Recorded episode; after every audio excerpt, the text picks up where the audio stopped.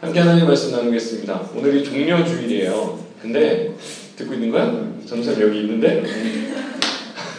자, 오늘 종려 주일인데요. 종려 주일에 대해서 우리가 오해하고 있는 것들을 잠깐 이야기하고 어, 말씀 나누도록 하겠습니다. 종려 주일은 예수님께서 예루살렘에 입성하실 때, 예루살렘에 들어가실 때 사람들이 그 옛날 왕을 맞이할 때 그 이파리를 꺾어서 흔들었다 그래요. 종려나무. 그 종려나무 이파리를 꺾어서 막 흔들면서 자기 그 입고 있던 겉옷, 음, 잠바 같은 거죠. 그걸 벗어서 바닥에 깔면서 왕이 들어오는 것처럼 예수님을 맞이했어요. 그래서 그, 그걸 기념하는 주일로 종려 주일이라고 불러요. 근데 그때 그 저 길에 있던 사람들이 예수님에게 뭐라고 말했냐면 호산나라고 말했어요. 뭐라고? 호산나. 들어봤죠? 오늘 찬양도 했어요. 그죠? 심지어 우리나라에 호산나라는 이름을 가진 사람들도 종종 있어요. 여러분들 친구 중에 있을지도 몰라요. 제 친구 중에는 두 명이 있어요. 호씨가 있더라고요. 그런데 어쨌건 호산나라는 건 우리 찬양도 많이 하고 우리 배우기도 하는데 호산나가 무슨 뜻인지 아세요? 호산나 무슨 뜻? 호산나? 거기까지는 잘 그죠? 호산나 이러고 찬양을 했지만 뜻은 잘 몰라요. 그죠? 호산나의 뜻은요. 쉽게 말하면 살려주세요. 뭐라고요? 살려주세요. 네. me. 호산나는 주여 구원하소서예요. 나를 좀 도와주세요. 살려주세요. 이런 뜻입니다. 자, 그런데 이 종려주일에 나오는 찬양이나 또 설교 말씀 중에 보면 호산나라고 그때 외쳤던 그 무리들처럼 우리도 호산나 찬양으로 예수 그리스도를 영접해야 됩니다. 우리도 예수님께 호산나를 외쳐서 그분을 우리 왕으로 모셔야 됩니다. 이렇게 우리한테 이야기를 합니다. 근데 여러분 그러면 돼요 안 돼요? 안 돼요. 종려 주일에 호산나를 외치고 예수님을 맞이했던 그 사람들이 정확하게 닷새 지나서 어떻게 하게요? 저 새끼를 십자가에 못 박아라 하고 소리 지른단 말이에요. 그걸 본받으면 돼요, 안 돼요? 안 돼요. 오히려 우리는 그 말씀 속에서 나의 원하는 것을 주지 않으면 당장 끌어내려서 십자가에 못 박아 버릴 수도 있는 저 존재를 우리는 내 소원을 이루기 위해서 주님이라고 부르고 있었다는 걸 깨달아야 돼요. 여러분, 하나님을 정말 우리가 소중하게 생각합니까? 하나님을 정말 나의 주님이라고 여겨요? 그걸 언제 우리가 증명할 수 있냐면 나의 기도가 응답되지 않았을 때예요. 내가 진실로 바라고 원해서 하나님께 매달렸던 그 문제가 하나님이 NO라고 대답했을 때예요. 열심히 대학을 준비했는데 대학에 어쨌건 민감한 얘기이고 그랬을 때 하나님 감사해요. 하나님이 주신 결과니까 저는 기쁘게 받아들일게요. 라고 할까요? 아니면 하나님 진짜 나한테 이러실래요? 대체 나한테 원하는 게 뭔데? 왜 그러는데? 내가 고등부 3년 내내 교회 나가줬는데 나한테 왜 그러는데? 가끔 먹고 싶은 거 안 먹고 내가 헌금이라는 것도 냈는데 도대체 나한테 왜 그러는 건데? 라고 우리는 이빨을 드러낸단 말이야. 그쵸? 우리는 호산나라고 주님을 영접합시다 보다는 내가 지금까지 얼마나 나의 욕심과 나의 생각 때문에 하나님을 호산나 하고 부르면서 이용하고 있었는가를 먼저 깨달아야 거예요. 그게 종려주의를 맞이하는 우리들의 올바른 자세입니다. 그렇지 않겠어요? 그렇죠? 또 하나 종려주의를 우리가 잘못 생각하고 잘못 배울 수 있는 위험한 게 하나 있는데요. 그게 뭐냐면 예수님께서 잡히시기 전날 밤에 엄청 열심히 기도하셨어요. 막 땀이 핏방울이 될 것처럼 예수님이 막 엄청 기도하셨어요. 할 수만 있다면 아버지여 이 잔을 내게서 옮겨주십시오 하고 기도했단 말이에요. 근데 마치 그것을 예수님이 십자가에 못 박혀서 아플까봐 그 십자가가 고통스러울까봐 예수님이 아버지 이 잔을 내게서 거두어 주십시오라고 기도했다는 거예요. 삼국지에 보면 관우라는 사람은 활마저도 바둑 두면서 이 막 수술하는데 그러면서 어 자네 저 어, 잡히게 생겼어 이러면서 여유 있게 막 바둑을 두거든요. 팔에 막 칼 들어가는데 근데 예수님은 관우만도 못해서 하나님 나 아, 여기 손에 못 박히면 어떻게 아내 손 이러면서 하나님한테 기도했다라고 그렇게 가르친단 말이에요. 그러면 절대 안 돼요. 우리는 그런 가르침 때문에 오늘부터 시작되는 다음 주 주일까지의 고난 주간을 이렇게 말하면 좀 여러분들 충격적인데 우리가 만들어낸 고통을 예, 스스로 견디면서 그게 진정한 신앙이라고 착각해요. 그래서 어, 심지어 자기를 막 책찍질하는 애도 있어요. 여러분 중에는 안 계시군요. 괜찮아요. 근데 심지어 고난 주간에 그죠? 뭐 그냥 평범한 건 이거야. 전 고난 주간에 엘리베이터 안 타서 걸어 다닐 거예요. 이러면서 집이 11층인데 걸어 다녀요. 그죠? 좀 걸어 열고 이 기회에 살도 빼고 좋죠. 뭐 걸어 다니고 이런 건데 뭔가 고난 주간에 내가 고난을 받아야만 예수 그리스도의 십자가에 동참하는 것처럼 엘리베이터를 안 탄다든지 밥을 안 먹는다든지 아니면 심지어 막 자기를 채찍질 한다든지 이런 식으로 예수의 고난에 동참해야만 내가 크리스찬인 것처럼 우리에게 암묵적인 그런 고난 받아라. 여러분, 우리는 십자가의 고, 고난에 참여해야 돼요? 하지 말아야 돼요? 네, 그죠? 잠깐만. 해야 돼. 해야 되는데, 우리의 힘으로 하는 거예요? 아니면 우리의 힘으로 할 수 없는 거예요? 우리의 힘으로 할 수 없는 거예요. 우리는 십자가의 고난에 참여하게 됩니다. 그러나 그건 우리의 노력과 우리의 고행과 우리의 밥 굶, 굶음과 굶음과 그리고 우리의 엘리베이터 안함 안탐으로 인해서 그 십자가의 고난에 참여하게 되는 게 아니에요. 우리는 십자가로부터 자꾸 도망치고 우리는 호산나라고 외쳤다가 못 박아라라고 소리 지르는데 그 십자가가 우리를 찾아와서 내 마음 동산 한, 한 정중앙의 십자가가 꽂혀버려서 그 십자가가 나를 이제 너는 내 거야 라고 붙들어 버리는 거. 그게 우리가 고난에 참여하는 거지. 내가 이번 주간에는요, 밥을 안 먹습니다. 고기 안 먹어요. 매점을 안 갈 거예요. 이러면서 우리의 고통으로 거기에 참여할 수 없단 말이에요. 저는 서초고등학교 나왔어요. 작년 고난주간에 제가 이 설교를 했었는데 기억나시죠? 제가 서초고등학교 1학년 때요. 저는 고난주간에 매주 점심을 굶었어요. 그리고 왜 애들이 밥 안 먹어 그러면 어 좀 이따 먹을 거야. 그러면서 또 다른 애들이 와서 안 먹어 그럼 어 아까 먹었어. 이러면서 밥을 안 먹었거든요. 밥을 안 먹으면서 스스로에게 엄청난 양분을 궁금했어요. 그래 하늘에서 보고 계셔. 그래 하늘이 지금 너를 주목하고 있어. 이러면서 나의 밥 안 먹음이 엄청난 것이라고 생각했어요. 그러면서 그 일주일 동안 점심을 안 먹고 성 금요일 금요일 날은 하루 종일 아무것도 안 먹었어요. 죽을 것 같더라고요. 그런데 딱 4교시 점심 시간에 딱 4교시 점심 시간에 사교시 수업이 딱 끝났는데 애들이 뒤에서 말뚝박기를 하고 있는 거예요. 그래서 제가 이러고 있다가 갑자기 책상을 딱 치고 일어나서 너희들 지금 뭐 하는 짓이야! 이러면서 지금부터 2000년 전 바로 이 시간에 예수님이 너희 때문에 십자가에 못 박혔단 말이야! 그러니까 뒤에 애들이 말뚝박기를 하다가 어? 다 앉아! 이러니까 애들이 다 앉았어. 네. 제가 정말 그런 짓을 했어요. 서초 고등학교에서. 네, 흑역사죠, 흑역사. 그래서 애들이 너 설마 나중에 목사 할 거니? 그래서 응 이렇게 얘기했단 말이에요. 그러니까 애들이 어, 어 그래 이렇게 생각했단 말이죠. 근데 제가 서초고등학교 졸업할 때까지 정말 하나님의 영광만 드높이며 다녔을까요? 아니죠.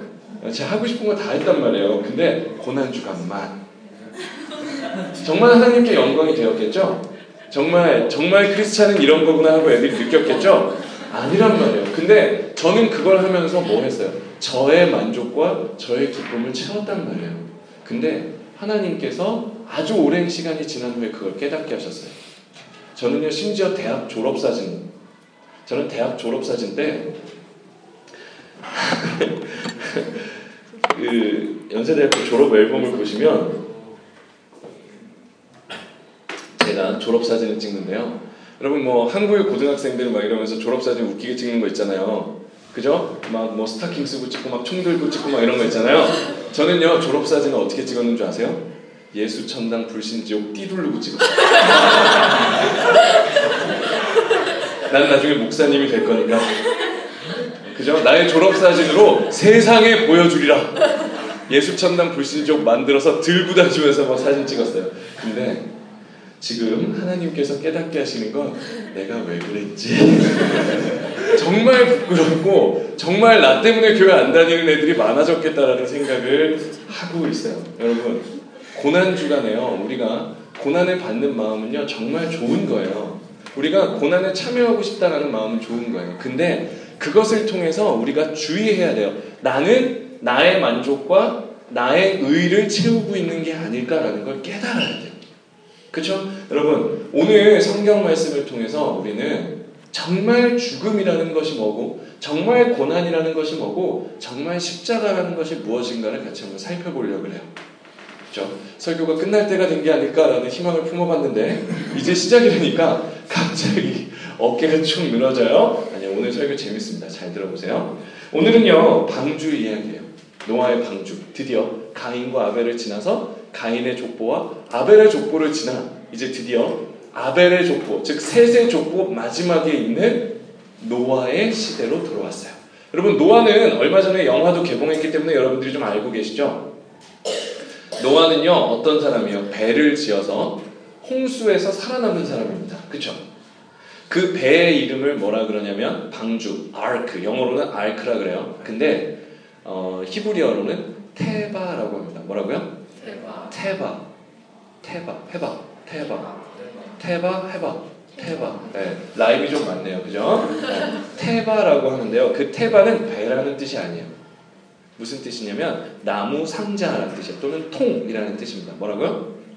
나무 상자 또는 통이라는 뜻이에요. 성경은 이 구원의 방주라는 테바라는 단어를 여러 가지로 연결하고 있는데 일단 그 테바에 대해서 조금 생각해 볼게요. 그리고 여러분들은 공과 공부 때 더 자세하게 배울 거예요.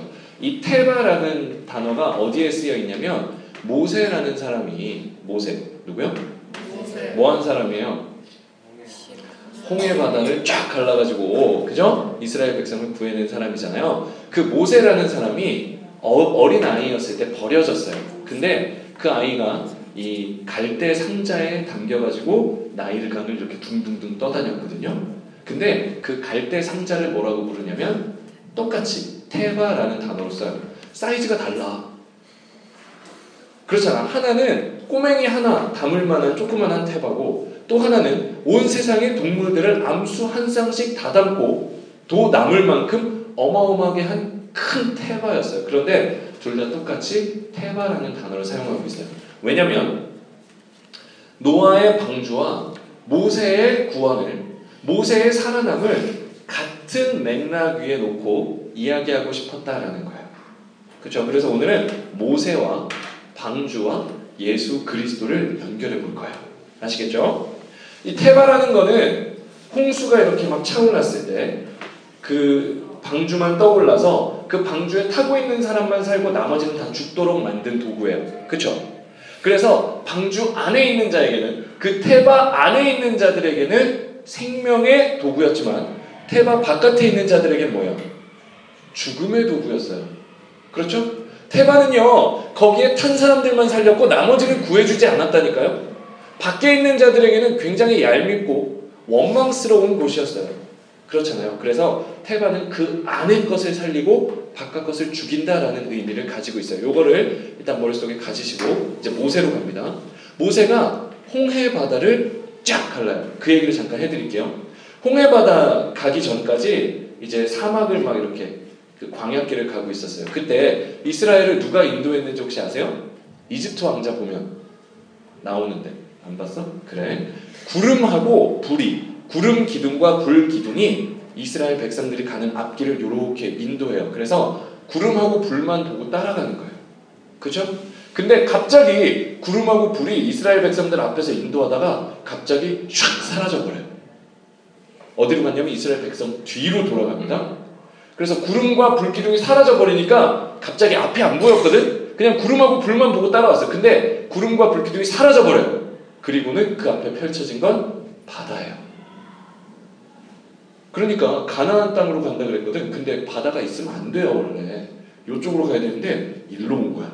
그러니까 헐 바다잖아. 근데 뒤에서 갑자기 어, 따그닥 따그닥 소리가 들려요. 뭐지? 하고 뒤돌아보니까 이집트 군대가 신나게 쫓아오는 거야. 왜일까? 뭐 숙제 두고 갔다고 쫓아오시는 엄마 같은 그런 맹렬한 속도로 따라오셨는데 그런 좋은 소식은 아니었어요. 그죠? 너 이거 두고 갔다! 그러면서 칼을 들고 오는 거야. 이거 받아야지! 이러면서 죽이려고. 그죠? 어, 내 칼, 내 칼 받아라! 이러면서 따라오고 있는 거예요. 그러니까 이스라엘 백성들은 이제 진퇴양난이죠. 앞에는 바다, 뒤에는 이집트 군대. 그때 모세가 하나님께서 모세에게 이제 바다를 건너라라고 말씀하시거든요. 바다를 쫙 열어요. 그래서 이렇게 모세가 이렇게 뚜벅뚜벅 걸어 들어갑니다. 그러니까 이집트, 아니, 이스라엘 백성들이 다 따라 들어갔어요. 그러니까 그 이집트 군대가 따라오다가 잘 생각해봐요. 이집트 쪽에서 그 백성들이 갑자기 저 앞에 있어서 저기 있다! 이제 다 잡았어! 저기까지, 저기까지만 가면 돼, 이제! 내 칼을 받아라! 고 쫓아가고 있었는데 애들이 하나 둘씩 없어져요. 이상하다? 쟤들이 어디 가고 있지? 하고 보니까 바다로 들어가고 있는 거예요.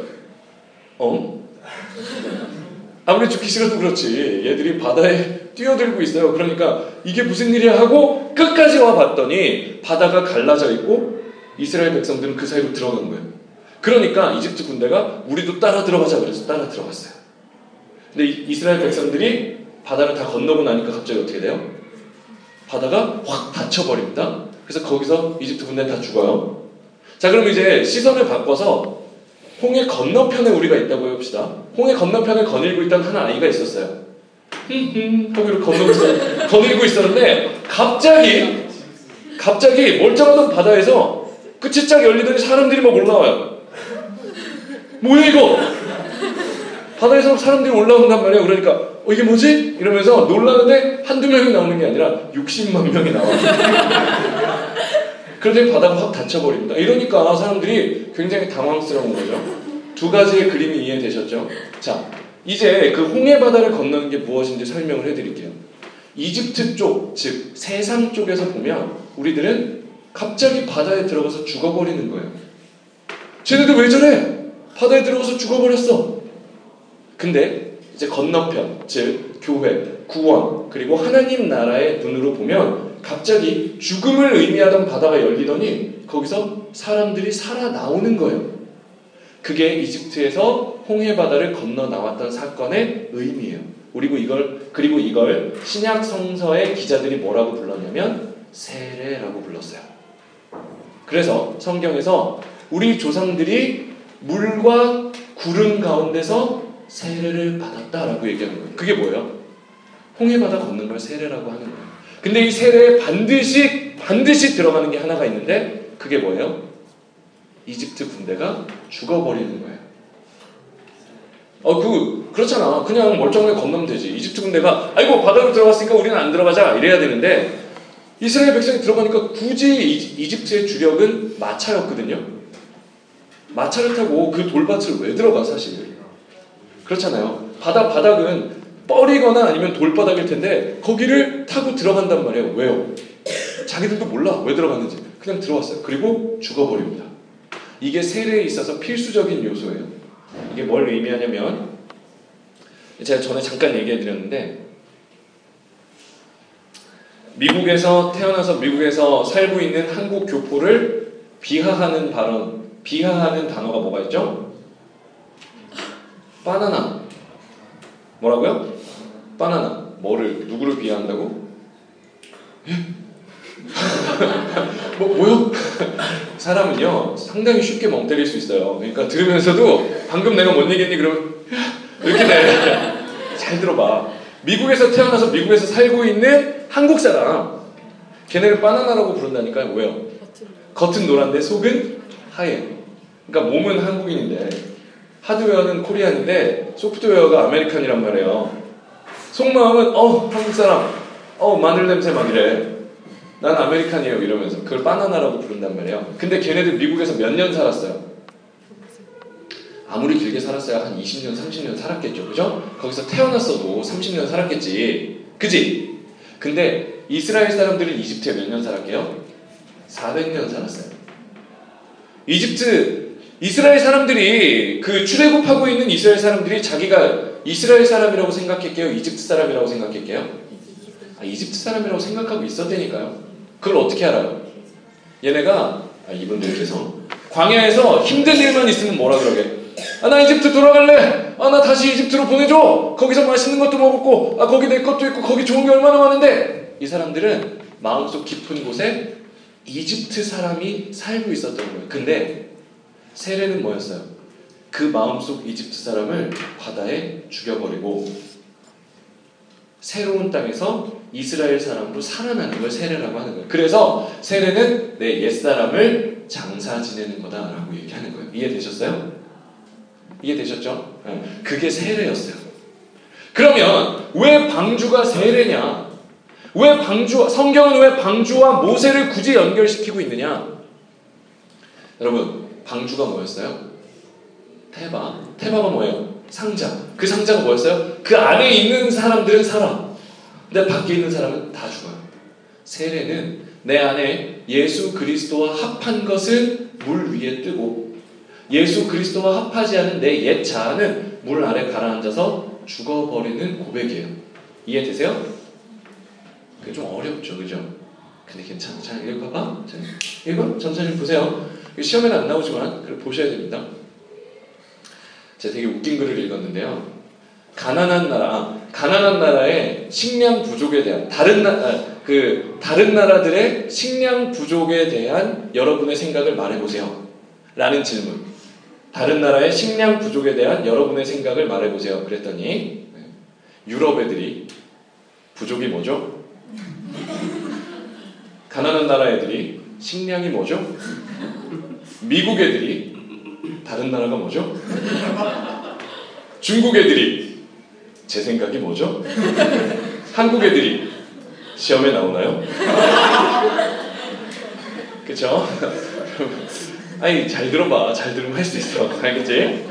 여러분 할 수 있어요 조금만 잘 들어보세요 수학을 잘하면 수학 조기 교육을 하고 영어를 잘하면 외고를 가면서 왜 신앙적인 측면에서는 성경을 조금만 깊이 들어가려 그러면 아이고 나는 고등학생이니까 여기까지 왜 그러냐고 우리 조금만 더 들어갈 수 있어 조금 기운을 차려봐 지금 무슨 얘기하고 있었어요 전도사님이 왜 방주가 세례냐라는 얘기를 했잖아요 뭐가 뭐냐고? 왜 방주가 세례냐 이 얘기 했잖아요. 세례가 그, 그 얘기란 말이에요. 내 안에 예수와 합하지 않은 걸 죽여버리는 게 세례란 말이야. 그러니까 세례에서 지금 우리 고등부에도 몇 명 내려갔어요. 세례 문답하고 세례 받으려고. 그죠? 세례 문답 때뭐 물어보는 줄 알아요? 물론 주기도문, 사도신경, 요한복음 3장 16절, 네, 담임 목사님 성함 이런 거 물어보는데 그것보다도 더 중요한 고백이 뭐냐면 당신은 예수 그리스도와 합하여 이전에 나를 죽이고 예수의 생명 안에 참여할 것을 믿습니까를 물어본단 말이에요. 그게 우리 신앙 고백이라고요. 그게 우리 세례받는 고백이에요. 저는 이제 예수에 합하지 않은 것을 물 가운데 죽이고 방주에 타지 않았던 나의 옛 자아는 죽고 나는 방주 안에 탄, 즉 예수 안에 합한 나로 새로 살아나겠습니다라는 고백이란 말이에요. 그게 뭐라고요? 세례. 아시겠어요? 우리는 그것을 믿음으로 고백합니다. 이해되시죠? 그걸 예수님이 어떻게 예수님의 삶에서 보여주셨냐면 물 위를 걸으시는 사건으로 보여주셨어요. 예수님께서 물 위를 걸으시는 사건은 사복음서 마테마가 누가 요한 공히 어디에 나와 있냐면 오병이어 뒤에 나와 있어요. 어디? 오병이어가 뭐예요? 사자성어인가? 어, 뭐죠? 떡 다섯 개와 물고기 두 마리로 5천 명을 먹였다 이런 거예요. 많은 사람을 먹이신 기적입니다. 근데 우리는 그 기적이 중요해서 그 기적 다음에 무슨 일이 벌어졌나 잘 모르는데 그 기적 다음에 예수님이 사라져요. 예수님 갑자기 사라져요. 어디서 많이 본 것 같지 않아요? 그 전까지 제자들을 이끌고 가시던 예수님이 갑자기 사라집니다. 그때까지 이스라엘 백성들을 인도하고 있던 구름 기둥과 불 기둥이 갑자기 사라져요. 어디서 봤잖아. 그죠? 그 출애굽기.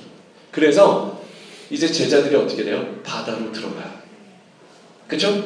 근데 어떻게 됩니까? 물에 빠져요. 근데 예수님이 어떻게 오세요? 물 위를 걸어서 오십니다. 그게 뭐예요? 죽음을 밟고 오셔서 제자 손을 잡아서 끌어 올리는 거야. 그게 뭐라고요? 세례예요. 그게 세례라고요. 예수님이 물 위를 걸어서 죽음을 밟고 걸어오셔서 잡고 끌어올리시는 거란 말이에요. 이해되세요? 그래서 우리는 예수 그리스도와 홍해 바다와 방주가 모두 같은 이야기를 하고 있음을 알 수가 있어요. 그럼 다시 노아 이야기로 돌아올게요. 노아가 방주를 몇 년 지었을까요? 몇, 한, 어느 정도 배를 만들었을까? 네? 아니, 기간. 크게 만들었겠죠, 그죠? 네. 얼마나 오래 걸려서 만들었을까요? 한 2, 30년? 좋아요. 또? 100년! 오, 스케일이 커졌어요. 100년이에요? 똑똑합니다. 네. 한 100년 배를 만들었대요. 굉장하죠, 여러분? 100년 동안 배를 만들면 얼마나 힘들었겠어요. 그렇잖아. 우리 지금 어, 10년 동안 공부하는 것도 힘들어 죽겠는데 그렇잖아. 대학 한번 가보려고 한 10년째 공부하고 있는데 죽을 것 같잖아요. 근데 100년째 배를 만들고 있어요. 그럼 상당히 황당했겠죠. 근데 배를 딱 만들었어요. 그 다음에 저 모든 동물들을 짐승들을 다 배에 태웠습니다. 그리고 노아가 딱 탔어요. 그리고 하나님이 방주의 문을 턱턱턱턱턱턱 하고 닫아버렸어요. 자 그럼 이제 뭐 해야 돼요? 기다려. 이제 뭐만 하면 돼? 비만 오면. 비만 오면 되죠. 비 올 준비 끝. 그잖아. 배 만들어서 100년 동안 다 탔어. 그리고 문이 똥똥똥똥 하고 닫혔어요. 이제 비만 오면 되잖아. 비 언제 와요? 100년? 100년은 좀 그랬다. 그럼 그 안에서 100년 동안 짐승들하고 사육전을 벌여야 되는데 먹고 먹는 그렇잖아. 그죠? 네. 3시간. 비가 얼마나 있다 올까요? 3시간. 7일 후에 옵니다. 뭐라고요? 7일 후에. 성경에 오늘 다 나와 있어서 배울 거예요.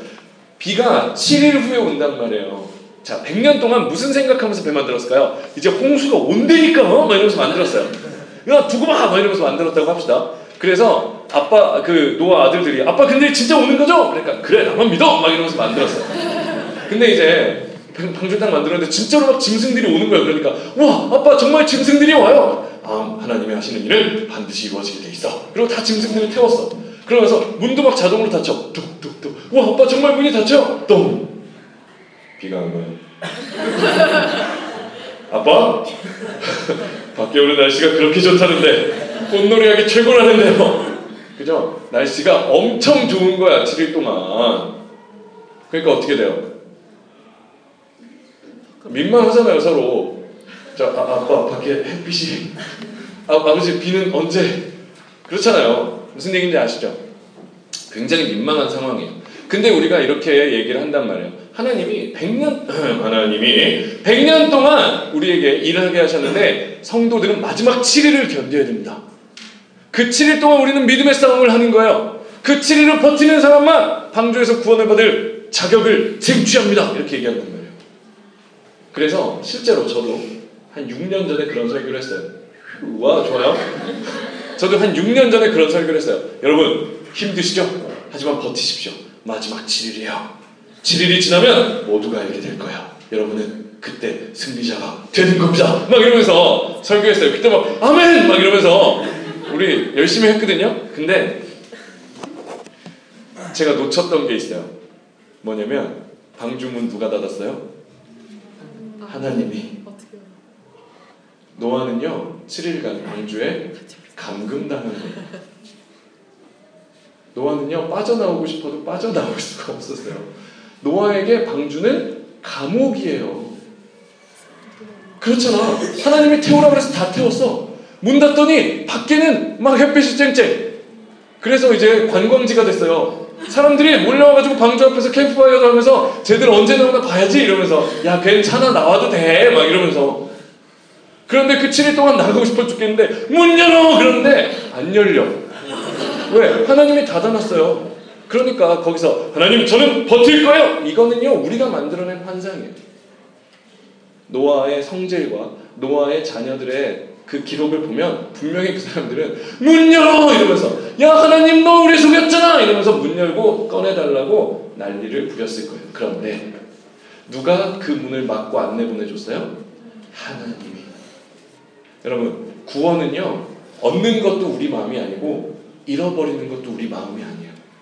우리의 행동으로 구원을 얻어낼 수도 없지만 우리의 행동으로 구원을 상실할 수도 없어요 그걸 성경에서 뭐라 그러냐면 모세가 하나님한테 금송아지 사건 이후에 하나님 도저히 안 되겠어요. 이 백성들 도저히 안 되겠어요. 다 죽어야 마땅해요. 하지만 하나님 이 백성들 죽이시면 안 돼요.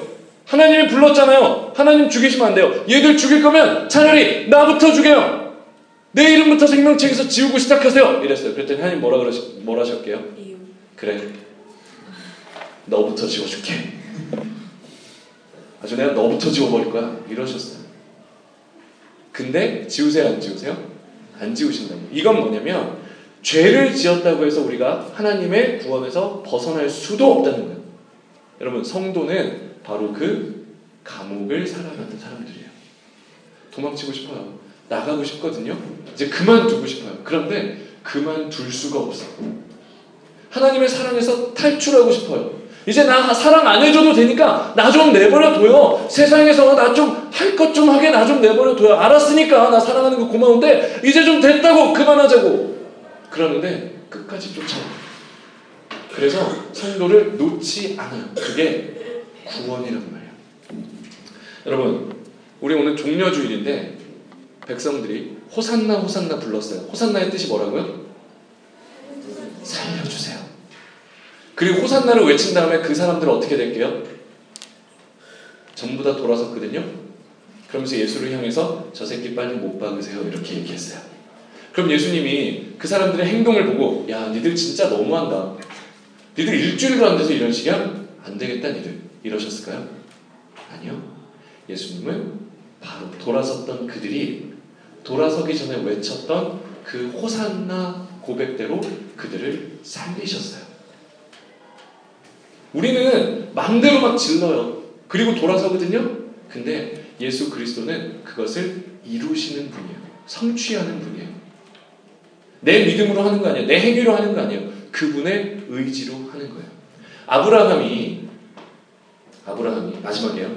아브라함이 창세기 12장에 보면 하나님이 아브라함한테 네 친척 본토 아버지 집을 떠나라 이렇게 말씀하시거든요. 그러니까 아브라함이 떠나요.